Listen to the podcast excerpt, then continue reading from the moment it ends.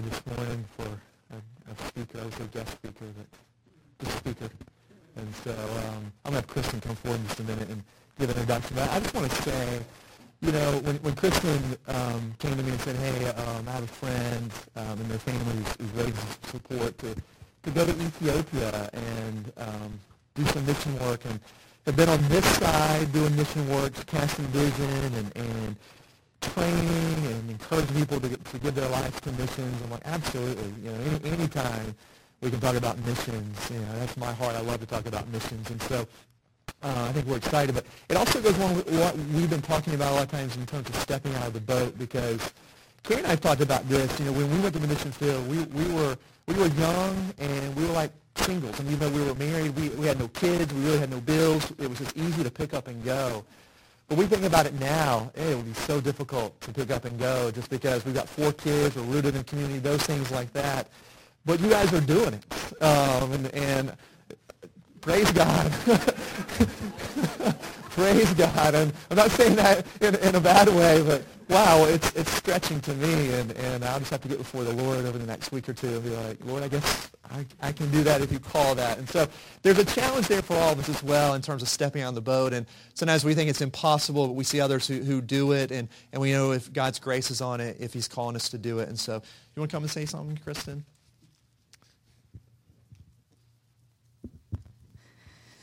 Well, I'm a little nervous because I didn't know I was going to be introducing you, Richard. and I apologize if I don't give you the accolades that you deserve. I don't have anything scripted. I knew you would say that. He's one of the most humble guys that I know, um, co-laborer in the gospel and friend. And I'm just so honored to have you here and your family. And we met, I met Richard, was it like 10 years ago? I think it was about 10 years ago when I started exploring um, the call to missions, and we met at Global Leadership Training Center in Winston-Salem. And then I got connected with the Mission Society through that, where Richard was the director there of missions, missions director.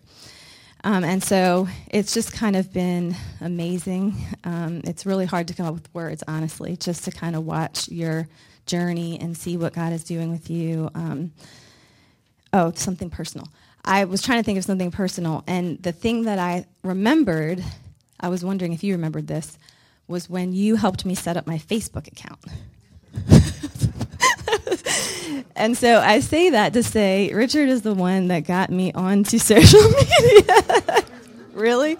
We were in Dr. Bailey's basement and you showed me how to like set up my account.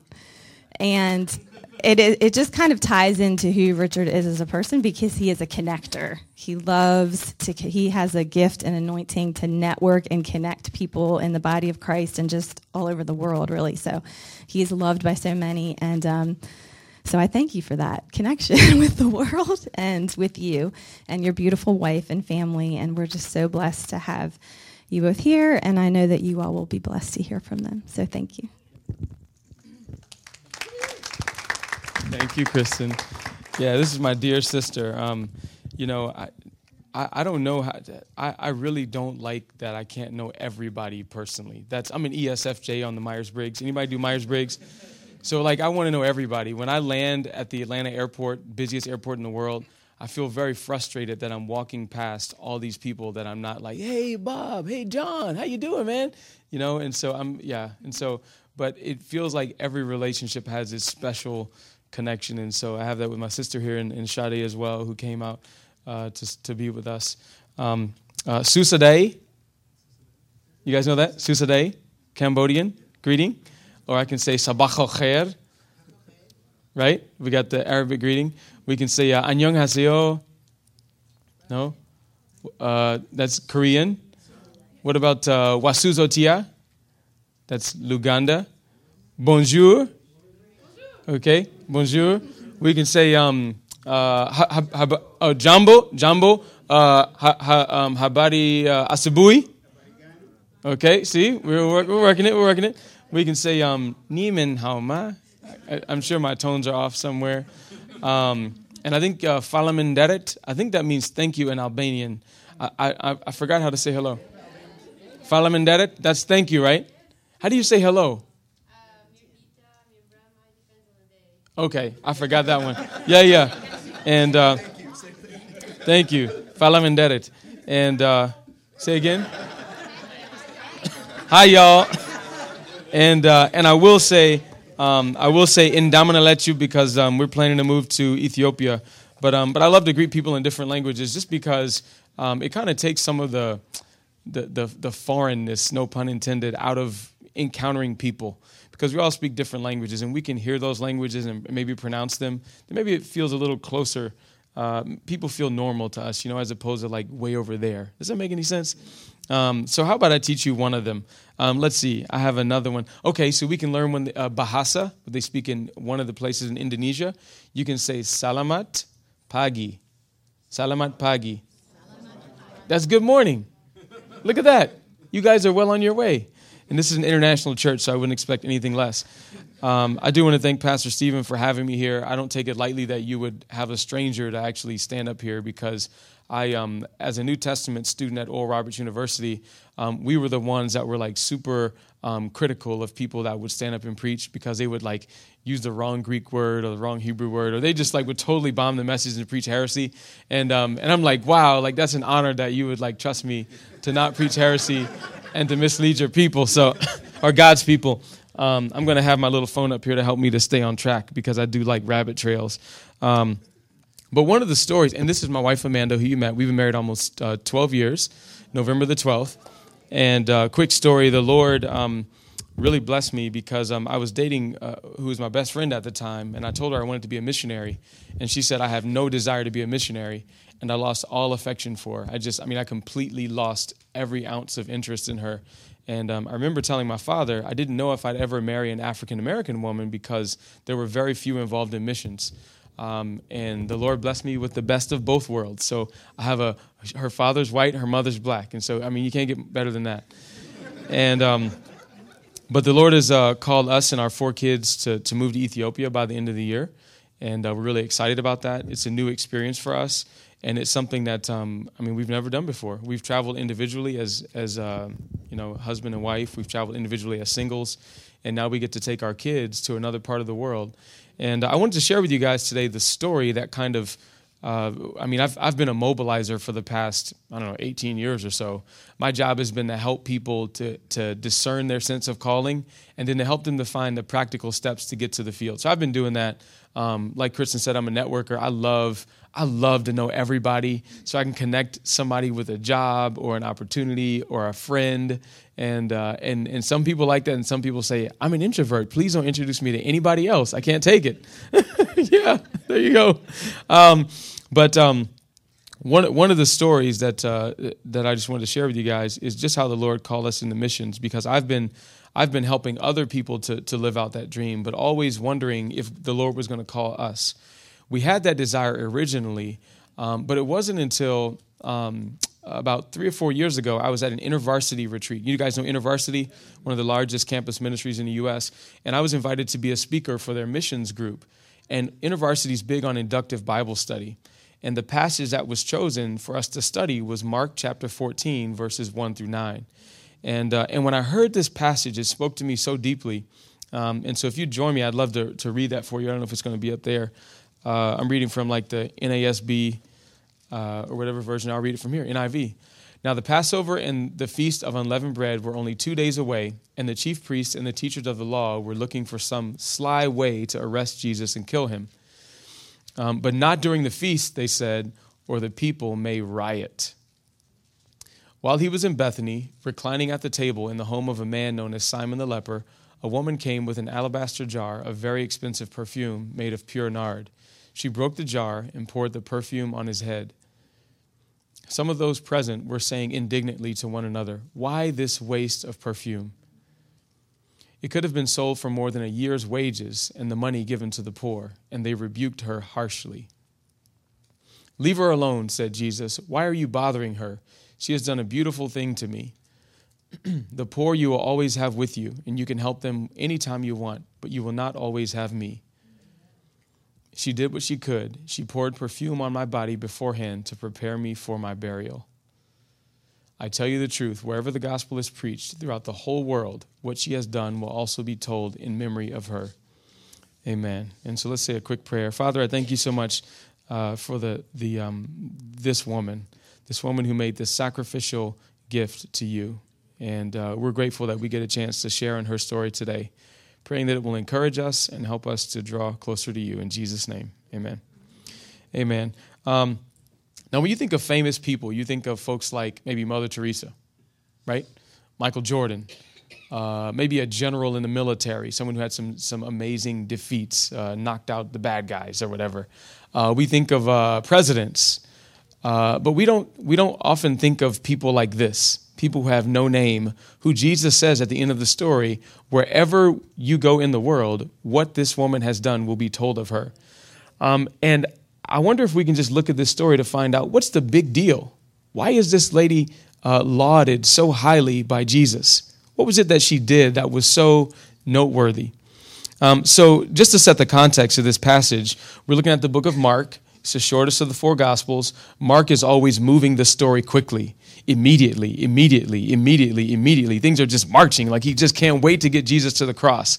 Mark is moving, moving, moving. And he kind of slows down for a bit and tells this story um, and sets the scene as being two days before the Passover and the unleavened bread. You guys might remember, if you want to jot this down, Exodus chapter 12. Exodus 12 kind of tells what the Passover and unleavened bread were for. But that was basically where they celebrated the fact that God delivered them out of Israel with this one final uh, plague of killing the firstborn son or firstborn, uh, you know, firstborn period, um, uh, son, right? And, and animals, though, right? That's making sure. That's what sometimes I forget my stories. Unless you had painted uh, the blood of a lamb on top of your doorpost. And um, this holiday uh, became a holiday and was celebrated year after year after year after year. And at this point in the story, it's been celebrated for at least a thousand five hundred years. I mean, almost that long. So it's been celebrated a long time. So imagine how you feel about Christmas or Thanksgiving or some other holiday that's very special for you. Imagine the excitement, imagine the food, imagine the nostalgia of all the times you've done this before. In this particular context, we have people from all around the world there. The book of Acts tells us that there were people from many nations who were coming to celebrate. Um, and so this was a really special time of year. Um, but in the midst of this special time, there's a group of, pe- group of people that really don't like Jesus. They don't like him so much they want to kill him. And they don't like him because he's done stuff like heal a man's withered hand on the Sabbath. I mean, is that like bad? Did you want to kill somebody because they heal somebody on the Sabbath? Or he was saying things that they didn't think he should be saying because they didn't think he had the authority or the, the pedigree to speak those things. Um, but yet, Jesus continued to be who he knew he was called to be, but they were trying to kill him. Jesus is in a place called Bethany, which is just a short distance from uh, Jerusalem. And while he's there, he's at the home of Simon the leper. Now we know that even though Simon is called Simon the leper, he's likely already healed of his leprosy because nobody wants to eat dinner at the house of someone with leprosy. Would you pass your mashed potatoes, please? And they're like, leper's hand is like, right, oh, no, I'm not, oh, no, man, you can have those potatoes. Um, so this is likely Simon the leper who was leprous but has been healed. And Mark is distinguishing this Simon from other Simons that we may have encountered before. So this is just Simon the leper in that context. And while they're reclining at the table, a woman comes in, doesn't have a name for her in this particular telling of the story. In other uh, places it does. But she comes in and she takes an, an alabaster vial of very costly perfume. Now we know that alabaster is a type of soft stone. Um, you can kind of carve in it and make ornaments or other types of things. Uh, and it was, you know, not necessarily valuable in and of itself, but the contents in this container were um, were nard, pure nard. Um, nard was a type of spice uh, that came from India. Now we didn't have UPS and FedEx where you could just, you know, overnight nard. You know, they had to have some kind of trader to go and risk his life, risk uh, being beaten up by bandits or being, uh, I don't know, knocked out by a storm just to get this costly perfume. So, this is a valuable thing that she has. And the Bible says that, that she takes this valuable stuff and breaks it and pours it over Jesus' head. Now, it says she breaks it. She doesn't unscrew a cap.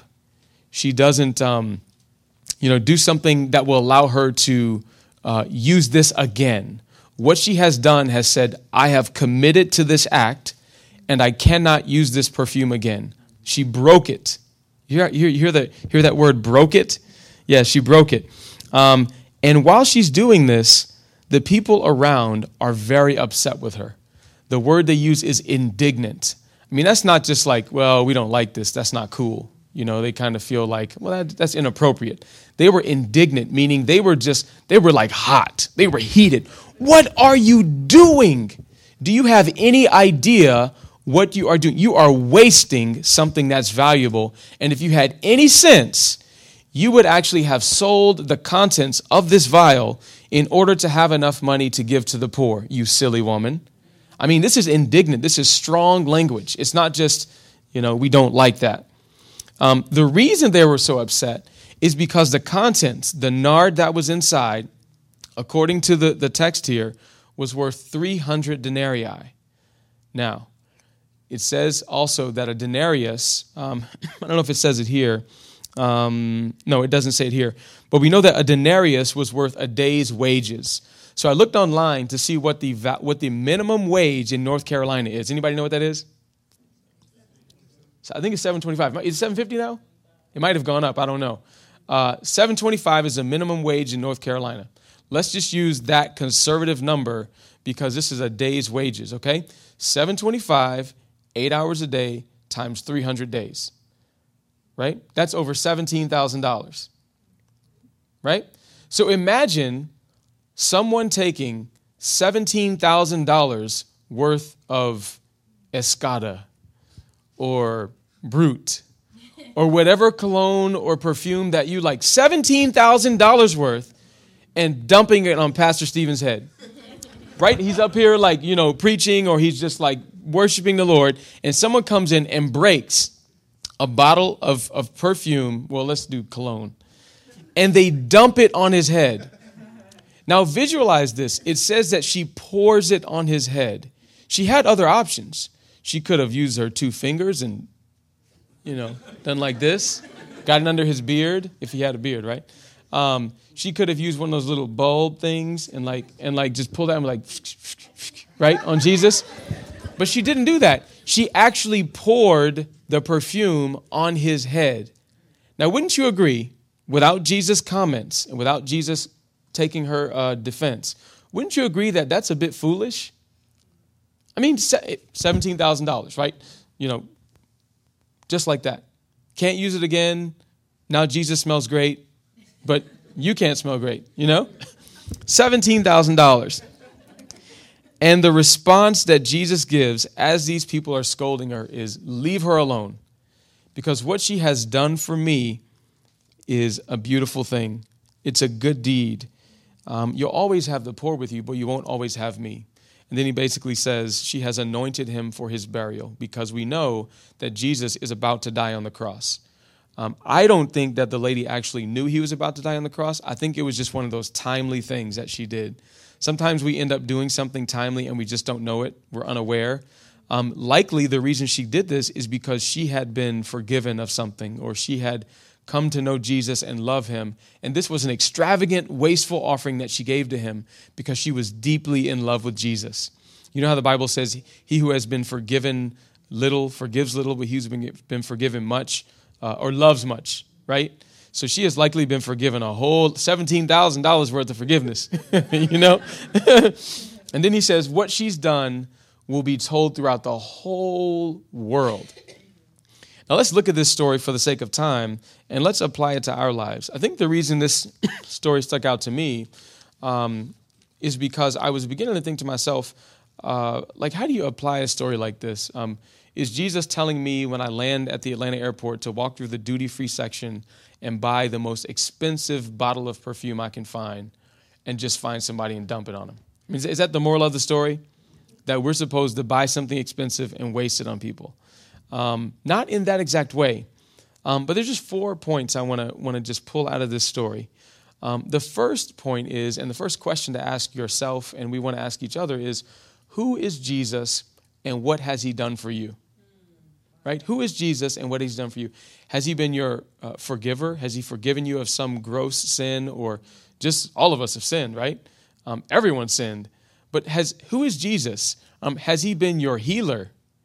Have you had maybe leprosy or some other illness and the Lord has, has physically healed you? Has the Lord been the one to um, be that friend that sticks closer than a brother because maybe you've been very lonely? Has He been that for you? Um, has Jesus been a provider where you didn't have all the stuff you needed and miraculously or through uh, the provision through work, the Lord has, has provided for you? So, who is Jesus and what has He done for you? The second question is, um, is, is linked to that, and that is in light of who Jesus is, what does it look like to give him a wasteful offering? Right? If Jesus was really all that, if he was really that forgiving and provided that much and came through when you were lonely, then what does it look like in light of his generosity, in light of his character, in light of who he's revealed himself to be? What does it look like for you to give a quote unquote wasteful offering to him? We're not talking about a 10% tithe, okay? Because I think sometimes as, as, um, as spiritual leaders, we overemphasize tithing, I think, to the detriment of, of believers because we communicate unintentionally hey, 10% is all God wants. The other 90%, go to, go to Six Flags, go to Kings Mountain, go to whatever place. Just spend it all. Waste it on yourself, and God doesn't care. But the Bible teaches that 100% of what we own belongs to God. Not 10, 100% of what we have, our clothing, our relationships, our homes, everything we have belongs to God. So, what does it look like in your context, in your life, to give God a wasteful offering? Wasteful. Okay? Not safe, not contingency plan. Well, you know, I'm not asking you to like give everything away. I mean, yeah, because then I'll, that'll get me in trouble. I'm trying to remember, I'm I'm standing here. If you're giving it to the church, that's okay. Giving it to Piedmont, it's okay. the the uh, the third question is, um, who or what are the indignant voices that will likely rise up in anger against you? Who or what are the indignant voices that will rise up against you? Because they will. Somebody will call you crazy. Someone will say, Do you have any sense? Do you not realize that you have a master's degree in accounting and you want to be a homeschool mother to invest into your children? What? What a waste. We stayed with a family that that's their true story. Um, you know, you, you make how much money? I know a couple, or I know of a couple, the husband makes six figures and the wife makes 60,000 and they've chosen to give away the six figure salary and live off of the 60,000. What a waste. Why would you do that? Or you have a you have a, a, a, a couple here who I don't know what your degrees were in. I don't know. I mean, you could probably be doing other things. Why wouldn't you like go and make money? Why wouldn't you like build up your Roth uh, IRA? Why wouldn't you like make a name for yourself? Pastor a church? What a waste. And so there will be indignant voices that criticize and will and will speak very strongly to us. And if we're not grounded, those voices will get under our skin and might even cause us not to give that wasteful offering. Right? And the final question is what is Jesus about to do? What is Jesus about to do? Um, we don't know if this lady knew, again, what he was about to do in terms of going to the cross, but what is Jesus about to do in the world today, 2017? Is he at work in a particular part of the world? Is he um, doing something that our wasteful offering could actually help to facilitate or to communicate that we're on board with him and that we're at one with him? What what what is Jesus up to in the world? Let me give you um, uh, my story um, as it relates to this particular story and why this story spoke to me. Um, in high school, I was the kid who, by God's grace, not because I'm amazing, I thrived. Both of my parents were together. I didn't miss a meal, never been abused, none of that stuff. That's the hand that I was given. It doesn't make me more special, doesn't make me awesome. That's just what I had. And because of what I was given, I thrived. I thrived so much that eventually I said, My goal is to outdo everyone in the history of my high school, just for the fun of it, because I like to be busy. My wife always has to say, Richard, it's time to go to bed, right? Richard, it's time to slow down. You need to take a break. But I want to do more stuff. Um, so in high school, I was like spelling bee champion, egg drop competition winner, captain of the wrestling team, captain of the cross country team, state championship football team. Uh, I ran track drama club, student council president, salutatorian, huh? Homecoming king. I mean, I did not homecoming king, class king. Yeah. So, um, yeah. hey. Uh, and I even got most likely to succeed. And, um, and so everyone expected me to become something in life. They wanted me to be like something that made them proud or people who sacrificed for me to make their sacrifice worth it. Um, I ended up getting a full scholarship to Morehouse College with uh, $25,000 on top of that uh, from the Jackie Robinson Foundation. And I wanted to be an entomologist. I wanted to study bugs because bugs are cool, aren't they? Aren't bugs cool? Tell the truth. Bugs are cool, aren't they? Like the really big like beetles with the big like pinchers like that. I had giant cicadas. I had a bug collection. Everybody wants to study bugs. I mean, so I um, um but in that context, I became more and more passionate about Jesus, and I couldn't really focus on my studies because I just wanted to go to prayer meetings. I wanted to go to choir rehearsal, even though I couldn't sing. I wanted to do evangelism. I was very zealous. Um, I'll tell you this really funny story. I was so zealous that one time I wrote some flyers that said, and I put them on the back of the bathroom stall. It said, The strain and pain you're going through now is nothing compared to where you may end up if you don't know Jesus. So I'm not recommending that. I'm not recommending that. So, huh? Yeah, you can do it in your church bathroom. And uh, I know, I, I was zealous. I had zeal with no wisdom. And uh, uh, so, anyway, I, I really, through a series of dreams and visions and conversations, I literally believe the Lord was calling me to drop my full scholarship and transfer to Oral Roberts University. And when I told my parents and when I told the community, people were so upset with me. Why would God tell you to drop your scholarship to go somewhere else? And I yelled back because there's an argument with, argument with my family because maybe he wants to see if I love him more than I love my scholarship. You know, and we just, you know, it, it was a very tense time. Well, long story short, transferred to Oral Roberts, majored in New Testament studies, got involved in missions in 1998, and the rest is history in terms of my initial, my, my, my initial involvement to where I am now in missions. Um, and now, after having worked at this organization for 10 years, uh, TMS Global, which now, now it's called TMS Global, but it was called the Mission Society when she was there train, mobilize, serve. Um, I was making a decent salary. I was the only African American in the entire country that had my job title at any missionary sending agency um, that was senior director of mobilization and candidacy. Um, you know, being a part of the Lausanne movement, which is the largest network of evangelicals in the world. And again, by God's grace, not because I'm really smart or special, I was asked to be the global selection chair for the Lausanne Younger Leaders Gathering, which brought together a thousand of the most influential younger leaders in the entire world who were Christian under the age of 40. And so I got to be the global selection chair of the entire thing. I'm horrible with Excel spreadsheets. My administrative skills are not that good, and my desk is always junky. So God has a sense of humor. But my point is, in the context, again, of all of that, I sensed that the Lord was calling us to move overseas. And it wasn't a supernatural thing, it was more of a, okay, Lord, we've wanted to do this our whole lives. Where, where are you at work?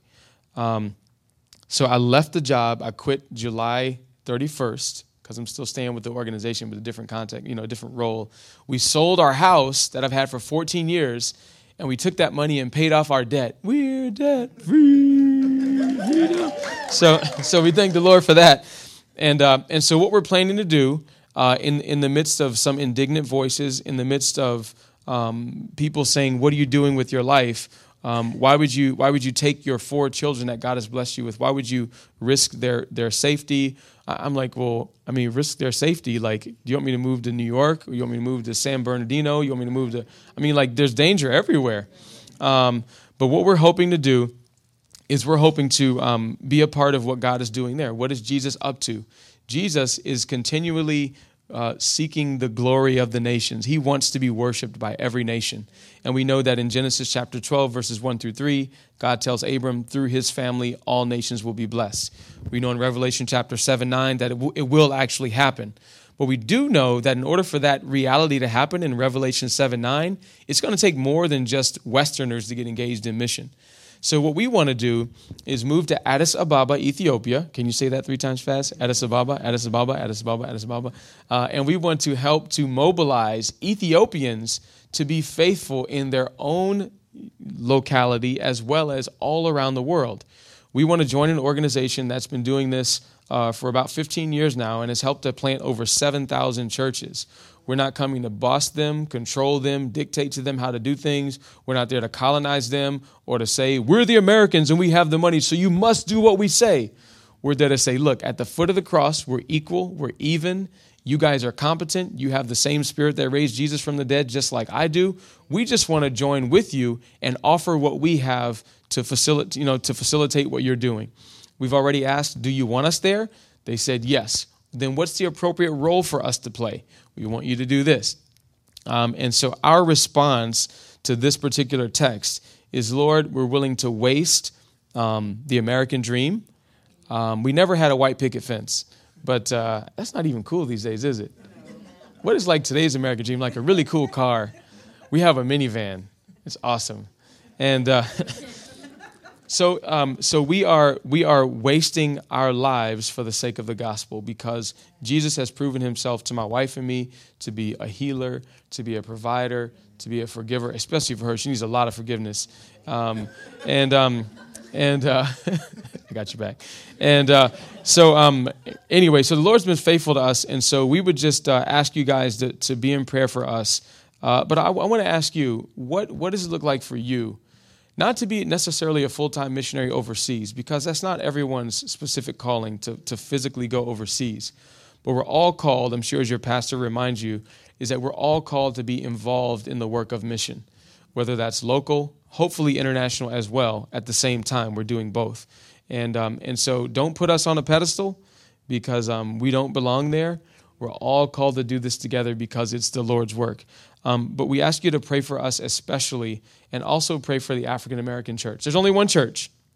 we're clear about that. But pray for the African American believers uh, who are a part of the church because we make up less than 0.6% of all the full-time missionaries sent from America to serve overseas. So not I don't don't come rushing us for autographs, but there are less than 300 of us in the entire world. Um, and so please be in prayer for us if you all as a church do short term missions trips, be sure to reach out to African American churches and invite them to go along with you and, uh, and continue to pray for us. So um, that's all I have for today, but we'll stay here um, after service if you guys have questions for us. We have prayer cards um, with the family and ways you can get involved. Um, but we were just at Calvary Christian Center this morning, and, uh, and there, uh, do you know Calvary? Yeah, you know Pastor Vince? Okay, good. So, uh, so be in prayer for them as well as they get involved in mission. So let me close in prayer and, um, and I guess I'll hand it over. All right. Well, Father, I thank you so much for this unnamed woman who was foolish in her giving, foolish according to the world. Uh, you tell us so many times in the Word that the foolishness of man um, is, is, not, is not viewed that way by you. Um, you take the foolish things to confound the wise. And uh, so help us to just look at this woman's example and, and make it personal. What does it look like for us to give a wasteful offering? Where we're not holding things back, where we don't have a contingency plan, where we're not trying to um, uh, be safe. We know, Lord, that uh, that whatever we give, there's no way in the world that we can outgive you. So challenge us, stretch us, help us to uh, to move beyond what uh, what many churches communicate. That all we got to do is give ten percent and come to church, and God is going to be all right. And uh, and Lord, we trust that as a result of uh, of people responding, that you will be glorified and your name will be uh, proclaimed, even to the ends of the earth. What I also want to pray for the missionaries uh, that were mentioned that I've seen on the walls, the folks in Cambodia, um, the folks in Albania. We thank you for their obedience, and we uh, thank you for senders, for churches that are uh, selfless enough where they would um, come alongside those that sense that call to serve overseas. Um, and for those who are here, we pray that they would not uh, uh, them not see themselves, that they would see themselves also as missionaries in their own local context. So give them the boldness and the courage to share their faith and to meet the practical needs that are around them. We give you thanks in Jesus' name. Amen. Amen.